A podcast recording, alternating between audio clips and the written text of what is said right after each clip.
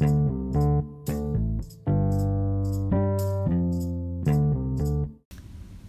semuanya, welcome to Interview Hacks Part 1 di Ngobrolin Karir bareng Erin Dwi Rejeki.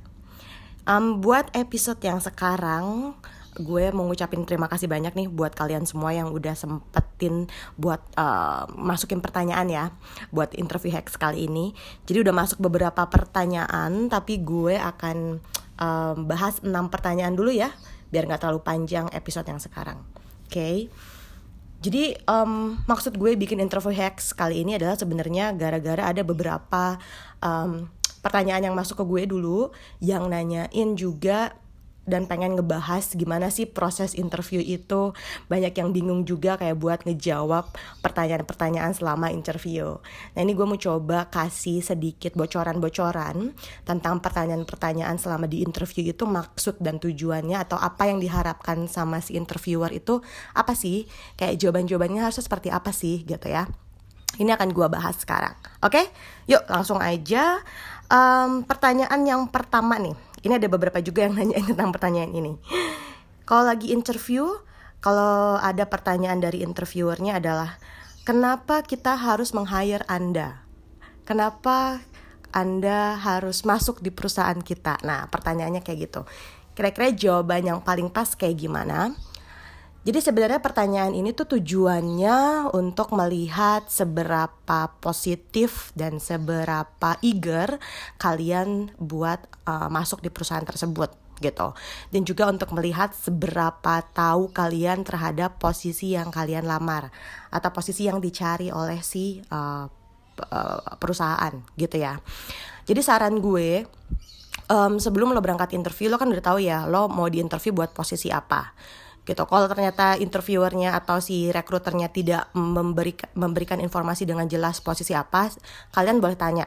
Jadi lebih proaktif untuk tanya ini saya diundang untuk posisi apa ya mbak? Untuk posisi yang mana ya? gitu.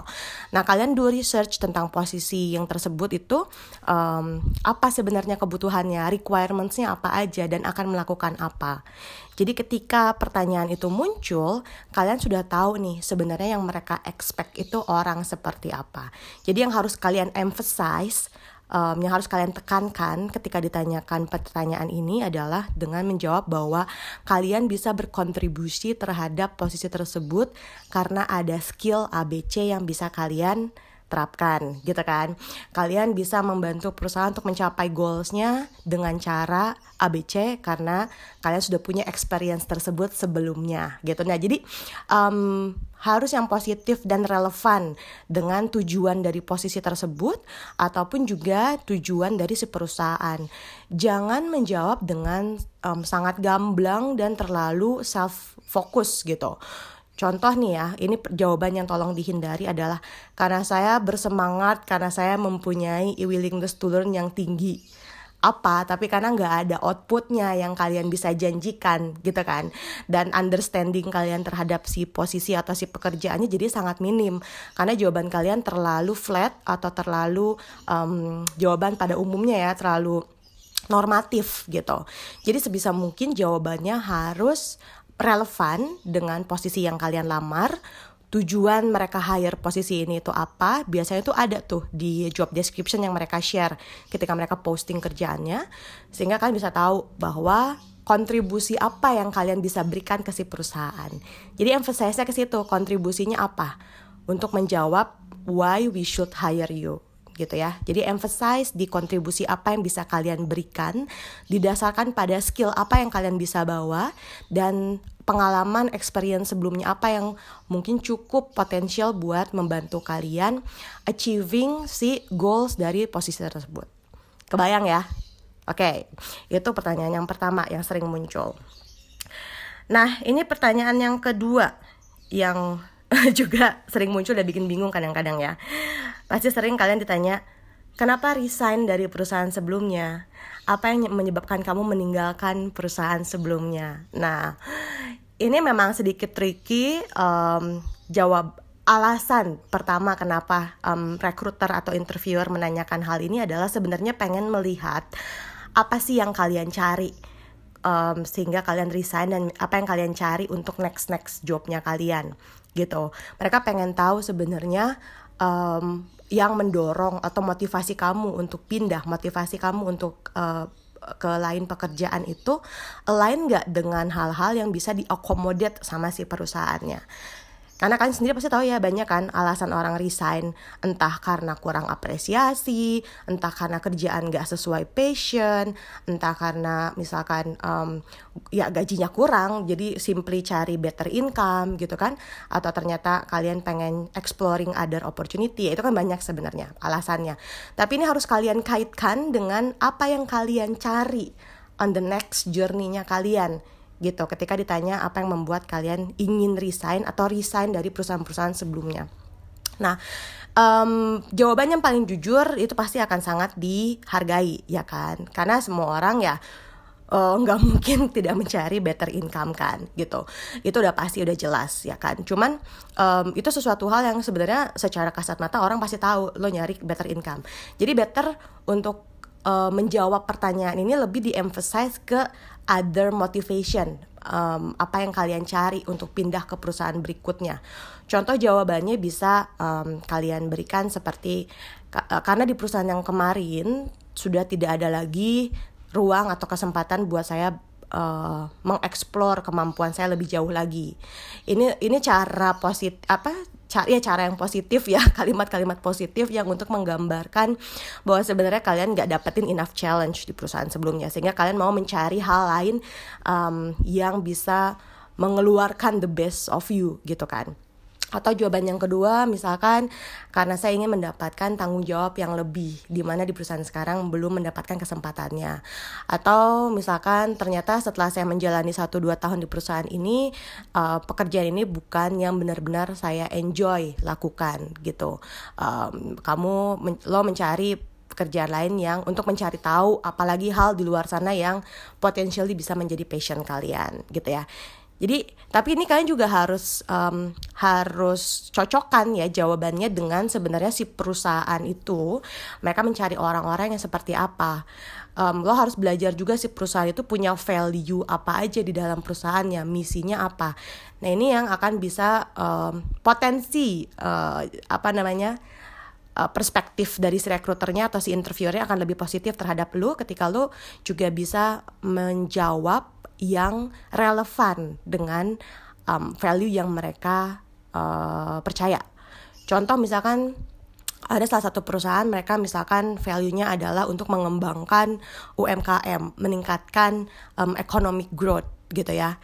Nah, hal ini juga kok sebisa mungkin kalian emphasize gitu. Kenapa saya resign misalkan karena perusahaan yang saat ini bla bla bla belum ada hal yang membuat saya merasakan um, kontribusi yang cukup lebih luas terhadap society.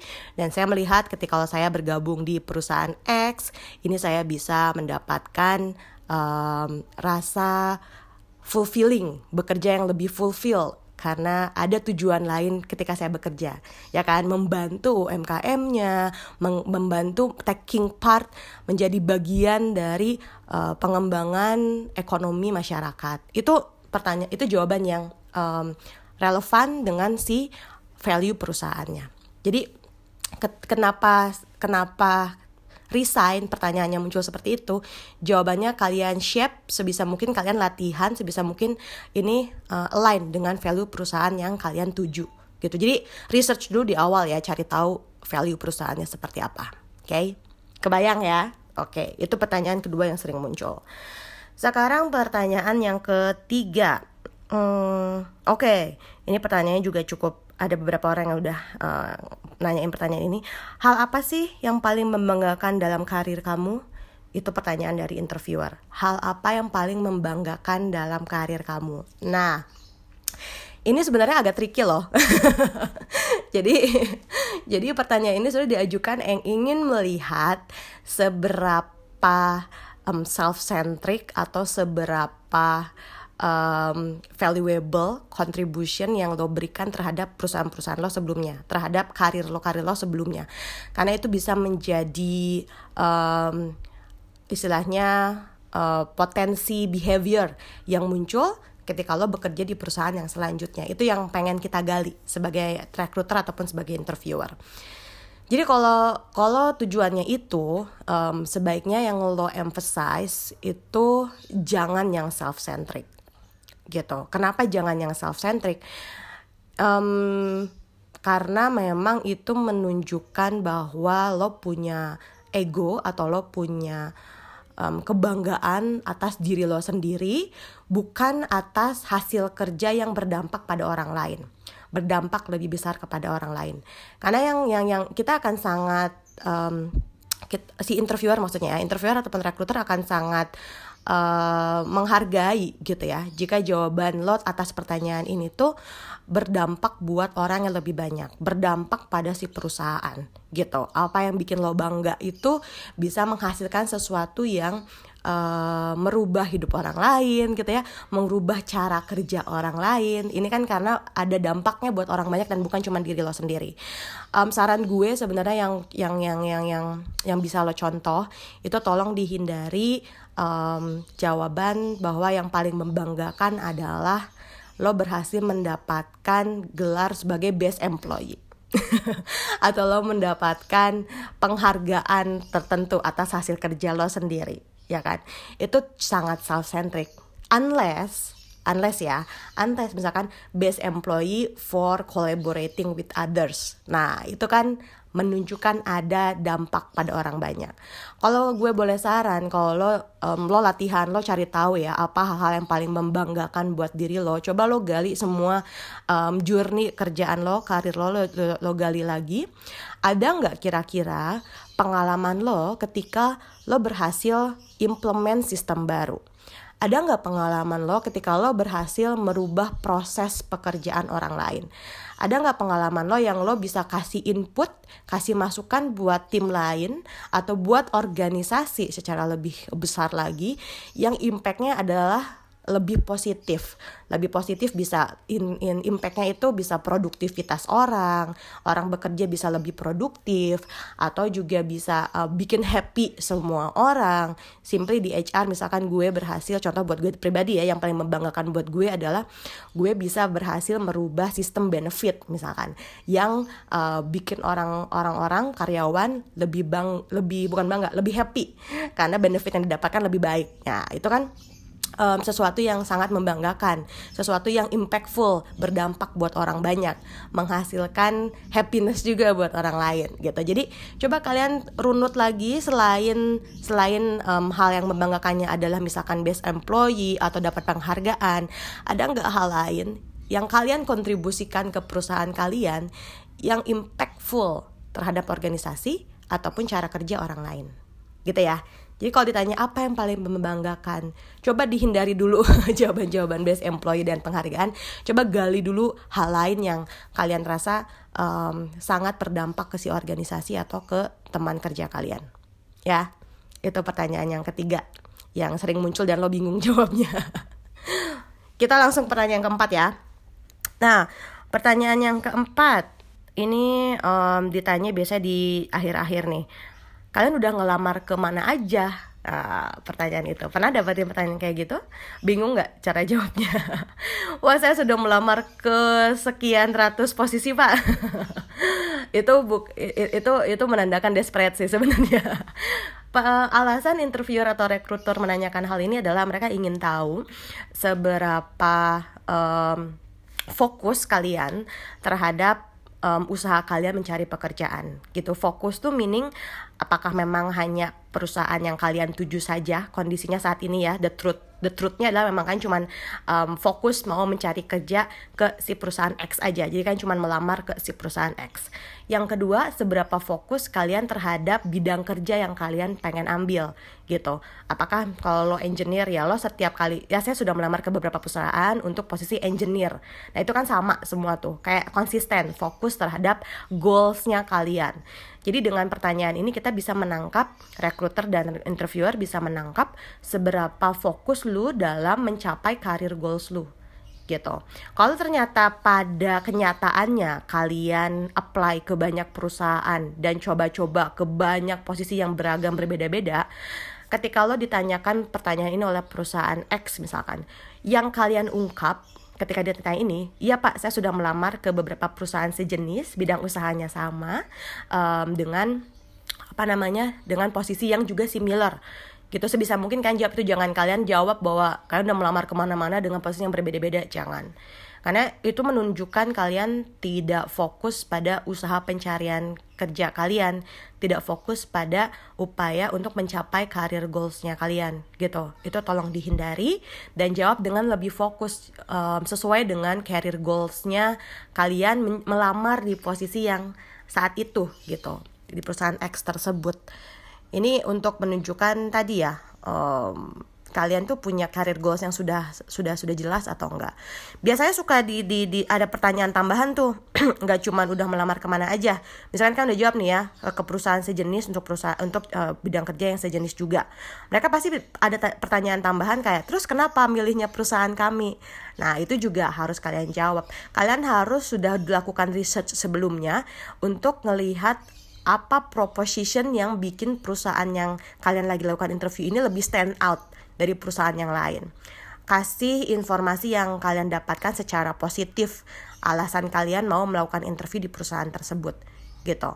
Um, kalian bisa lihat dari achievement si perusahaannya, apa dampak yang si perusahaannya bawa buat masyarakat lebih luas, ya bisa ambil angle itu, ambil angle um, apa yang menurut kalian si perusahaan yang kalian sedang lakukan interview ini punya um, nilai positif dibandingkan perusahaan-perusahaan lain yang sejenis. Itu kan harus bawa ya. Kalian harus punya informasi itu. Kalian harus do research juga sebelumnya. Jadi research terhadap si perusahaan yang kalian dipanggil buat interview itu sangat penting. Gitu. Ya. Itu pertanyaan yang keempat. Oke. Okay. Wow, udah 16 menit aja. Oke, okay, kita bahas pertanyaan yang kelima. Nah, ada yang bingung nih nanya kayak um, gimana sih cara menghadapi case study saat interview atau bisnis case study? Iya, itu banyak banget sih. Um, mungkin ketika kalian ketemu sama hiring manager, biasanya suka dikasih case study ya. um, itu tujuannya sebenarnya untuk menilai seberapa cepat kalian menangkap persoalan, um, seberapa cepat kalian bisa memberikan solusi atas permasalahan yang ada, dan seberapa kreatif kalian menanggapi persoalan yang ada. Tujuannya itu untuk mengukur, untuk melihat kemampuan kalian dalam hal tersebut. Karena bisa jadi sebenarnya case study yang diberikan itu adalah um, contoh simple dari potential issue kasus-kasus yang akan kalian hadapi selama bekerja gitu. Jadi si interviewer pengen melihat seberapa um, cepat kalian menangkap informasinya, seberapa cepat kalian bisa menemukan solusi atas permasalahannya, dan seberapa kreatif kalian um, menjawab atau mencari solusi untuk kasus tersebut gitu. Jadi saran gue ketika lo menghadapi case study ini um, karena waktunya bisa sangat sangat singkat ya dan kadang-kadang informasi yang disampaikan sama si interviewernya bisa jadi uh, masih sangat minim. Yang pertama harus kalian lakukan adalah ketika kalian melihat bahwa informasi dari um, soal case study tersebut um, belum lengkap, jangan ragu-ragu buat bertanya buat mengklarifikasi informasinya, buat menanyakan lagi um, informasi tambahan yang menurut kalian masih kurang, supaya kalian bisa um, memberikan solusi yang lebih tepat gitu ya. Jadi tanyain, um, jangan jangan ragu buat nanya informasi yang menurut kalian belum jelas dan untuk klarifikasi. Itu yang pertama. Kemudian yang kedua, setelah kalian menangkap semua informasi yang ada di sana, make sure bahwa problem uh, sorry solusi yang kalian berikan terhadap problem tersebut itu terstruktur. Terstruktur dalam arti uh, mungkin kan ada yang udah punya pengalaman di project management ya. Jadi itu biasanya kayak tadi um, melihat juga kemampuan kalian untuk handling um, secara lebih struktur. Kalau di project management itu kan um, berangkat dari goalsnya apa ya kan lo harus tahu dulu nih case study ini goalsnya apa. Kemudian kalian lihat lagi secara timelinenya kayak gimana. Time to fulfill problemnya itu berapa lama? Kalian lihat timelinenya. Resource yang kalian punya apa saja. Kemudian yang terakhir adalah strateginya gimana gitu. Karena kan udah punya timeline punya goals punya resource. Nah tinggal di create nih uh, apa strategi solusinya akan seperti apa dengan informasi yang kalian udah dapatkan itu tadi gitu. Kemudian being be creative gitu. Jadi um, kalian juga bisa konfirmasi apakah approach ini solusi ini udah pernah dilakukan sebelumnya? Kalau ternyata si um, interviewer bilang sudah pernah kalian coba cari cara lain. Ya kan lebih kreatif untuk uh, mencari alternative solution alternative approach cara lain gitu untuk menghadapi problem tersebut jadi itu kreativitas yang diharapkan. Saran gue kalau di case tadi ini ya tadi jangan ragu buat nanya karena um, yang gue lihat itu cukup banyak orang-orang yang um, ketika diberikan case tadi mereka cuman nerimo aja tuh problemnya kayak gimana, informasi yang disampaikan apa terus langsung hajar bikin solusinya gitu. Tanpa melakukan tanpa melakukan klarifikasi, tanpa melakukan uh, pertanyaan gitu ya, nanya lagi lebih jauh apa yang di apa yang diharapkan dari dari dari project tersebut gitu kan. Goalsnya sudah jelas atau belum goalsnya, timelinenya udah jelas atau belum, resource-nya apa aja yang lo punya itu udah jelas atau belum. Nah, itu yang um, sebisa mungkin kalian tangkep dulu di awal sehingga kan bisa bikin strategi yang lebih optimal, solusi yang optimal buat menjawab si permasalahannya. Um, jangan take too much pressure ya karena mereka juga aware interviewer juga aware kok bahwa lo dikasih waktu yang sangat limited untuk menjawab case study informasi juga yang sangat limited um, yang mereka pengen tangkap adalah cuma cara lo memahami dan menangkap informasi dengan cepat kemudian juga memberikan solusi di waktu yang cepat juga gitu. Karena kalau real life gitu ya di pekerjaan yang sebenarnya lo dikasih waktu nggak mungkin cuma dalam waktu 30 menit 20 menit doang buat ngejawab memberikan solusi kan. Pasti dari live itu akan butuh waktu yang lebih banyak. Cuman seberapa terstrukturnya lo menjawab pertanyaan tersebut menjawab memberikan solusinya itu yang akan mereka lihat. Jadi jangan takut buat nanya jangan takut buat klarifikasi juga kalau dikasih case tadi dan tetap tenang ya whatever the whatever answer yang kalian berikan itu um, pasti menambah um, informasi juga buat si recruiter atau interviewernya seberapa capable lu dalam memberikan solusi jadi jangan khawatir oke okay? itu tentang case study. nah, yang terakhir nih ada yang um, bingung ketika ditanya tentang pertanyaan terakhir ya. Si kalau si interviewer atau recruiter nanya, "Apakah ada pertanyaan?" Nah, pertanyaan apakah yang sebaiknya diajukan ketika ada pertanyaan seperti ini muncul dari interview dan recruiter? Um, ini tergantung dari siapa interviewernya sebenarnya gitu kalian bisa bisa pilah-pilah ya bisa bagi kalau pertanyaan ini muncul dari recruiter atau dari orang HR-nya langsung lo boleh menanyakan hal-hal yang sifatnya lebih um, tanda kutip ke HR-an gitu ya tentang HR misalkan masalah um, hari kerja dan jam kerja gitu ya. Kemudian masalah um, culture culture di perusahaannya seperti apa gitu. Kemudian juga bisa nanyain tentang misi visi perusahaan yang lebih general dan lebih tentang HR jangan nanyain yang spesifik or technical terhadap kerjaannya ya gitu. Karena bisa jadi nanti mislead jawabannya. Jadi kan bisa menanyakan lebih ke tentang si organisasinya gimana sih struktur organisasinya kalau di perusahaan tersebut gitu ya. Jadi lebih ke yang sifatnya um, uh, lebih luas lah tentang si organisasi tentang um, cara kerja di sana culture-nya seperti apa. Itu kalau um, kalian ngobrol atau interview sama si recruiter atau orang HR Nah, kemudian kalau kalian uh, ditanyain ini sama si um, siapa namanya si interviewernya adalah hiring manajernya atau usernya kalian langsung calon calon bosnya kalian nanti. Nah kalian bisa langsung tanyain yang lebih spesifik ke mereka. Misalkan kalian bisa tanyakan um, apa sih yang sebenarnya perusahaan expect dari pemegang posisi ini yang lagi di hire. Nah itu kan kalian bisa nangkep tuh ekspektasinya kayak mereka, itu apa. Kalian bisa nangkep sebenarnya nanti yang kalian bisa bisa bisa sesuai nggak nih? Bisa bisa melakukan apa yang mereka ekspektasikan nggak? Bisa mengukur diri kalian sendiri kan ketika keluar ekspektasinya seperti apa. Kemudian juga kalian bisa tanyakan terkait um, gimana tim culture-nya. Jadi udah spesifik ke tim gitu kan. Tim culture-nya seperti apa gitu. Um, apa yang diharapkan untuk bisa fit in di dalam tim tim um, organisasinya si spesifik role ini. Kan bisa tanyakan tentang tim culture gitu. Itu pertanyaan-pertanyaan yang bisa kalian ajukan dan akan terlihat lebih tanda kutip smart ketika berhadapan dengan interviewer interviewer ini gitu. Pasti nanti kalau kalian nanya tentang masalah benefit tentang gaji itu akan ada another part lagi tuh uh, another session. Kalau kalian memang uh, lolos ke tahapan-tahapan berikutnya itu bisa juga menanyakan hal tersebut gitu ya. Jadi um, semoga untuk pertanyaan-pertanyaan 6 ini masih ada sih pertanyaan yang lain. Mungkin nanti gue bahas di interview Hex part kedua.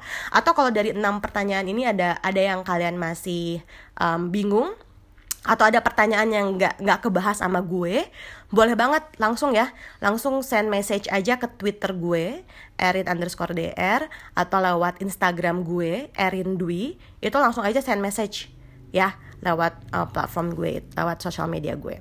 Oke, okay? nanti gue akan lanjutkan pertanyaan-pertanyaan tentang interview hacks di part yang kedua. Selain dari itu kemarin juga ada beberapa pertanyaan yang masuk ke gue nggak relevan dengan interview hacks.